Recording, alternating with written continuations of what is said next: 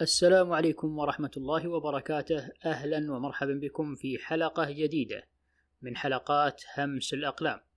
تأتيكم هذه الحلقة بالتعاون مع شبكة محتوايز. أشكر كل من ساهم وشارك الحلقات الماضية وأخص بالذكر الحلقة الماضية أنا خير منه. هذه الحلقة تحدثنا فيها عن الحسد وعن تأثيره على الحاسد. لمن لم يستمع الحلقة بإمكانه العودة إليها تحت عنوان أنا خير منه. بودكاست همس الأقلام حروف كتبت لتسمع. السلام عليكم. بعد صلاة الجمعة تنهال عليك الرسائل الوعظية. رسائل تذكرك بسنن يوم الجمعة ورسائل تذكرك بالصلاة على النبي صلى الله عليه وسلم وأخرى بقراءة سورة الكهف. جزاهم الله خير على هذه الرسائل. جميل أن نذكر بعضنا بعض ونتناصح فيما بيننا. ولكن المشكلة إذا اكتشفت من بعض هذه الرسائل جتك من أشخاص تعرف أنهم ما يصلون الجمعة أصلا ولا فكر في الصلاة وتستغرب هذا التناقض اللي يعيشونه. وفي مشهد آخر مسؤول كبير أو رجل أعمال له مكانته تشوف من حوله حاشيته وموظفيه وجمع من أقاربه وأصدقائه يتسابقون على خدمته وزيارته وفي الأعياد والمناسبات تنهال عليه رسائل التهنئة وكل منهم يبي يكون أول من هنئه وشاركه أفراحه وأتراحه وبعد سنوات هذا المسؤول يتقاعد أو يفقد منصبه ورجل الأعمال قد يمر بأزمة مالية وهنا يختفون اللي كانوا معهم إلا قلة من الأوفياء طيب وين أصحاب الرسائل؟ وين أصحاب أبشر طال عمرك؟ وين اللي كانوا معك في الحلوة والمرة؟ اختفوا بمجرد انتهاء المصلحة.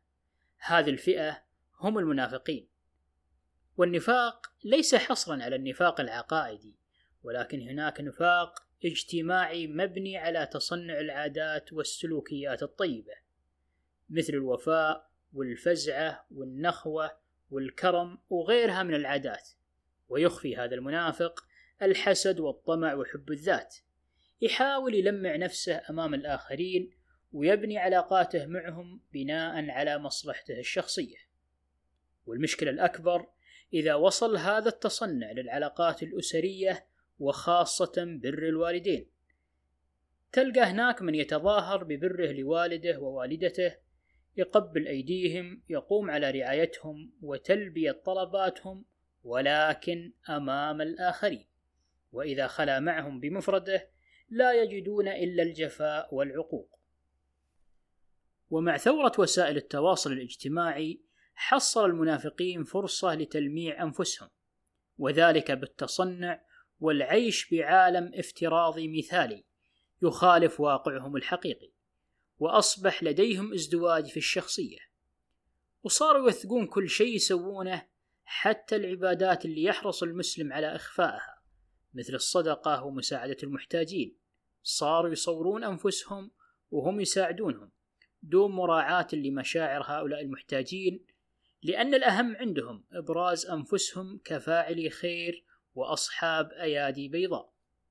ومثل ما هؤلاء المنافقين مذمومين ومنبوذين من المجتمع إلا أن هناك من يستفيد منهم رغم معرفته بنفاقهم وكذبهم. فهناك من يستخدمهم للترويج لنفسه ولأن هذه الفئة دايم يأيدونهم على قراراتهم مهما كانت خاطئة.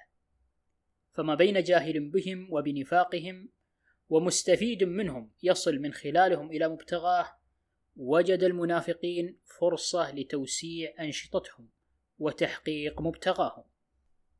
ففصلوا لأنفسهم آلاف الأقنعة التي يغيرونها حسب ما يمليه عليهم ذلك المشهد الذي يريدون تمثيله. ومهما أجادوا لبس الأقنعة إلا أنهم مفضوحون ولتعرفنهم في لحن القول. ومهما تكن عند امرئ من سريرة وإن خالها تخفى على الناس تعلمي. يقول الإمام الشافعي رحمه الله واصفا حالهم لا خير في ود امرئ متلون حلو اللسان وقلبه يتلهب. يعطيك من طرف اللسان حلاوة ويروغ منك كما يروغ الثعلب. يلقاك يحلف أنه بك واثقا وإذا توارى عنك فهو الثعلب.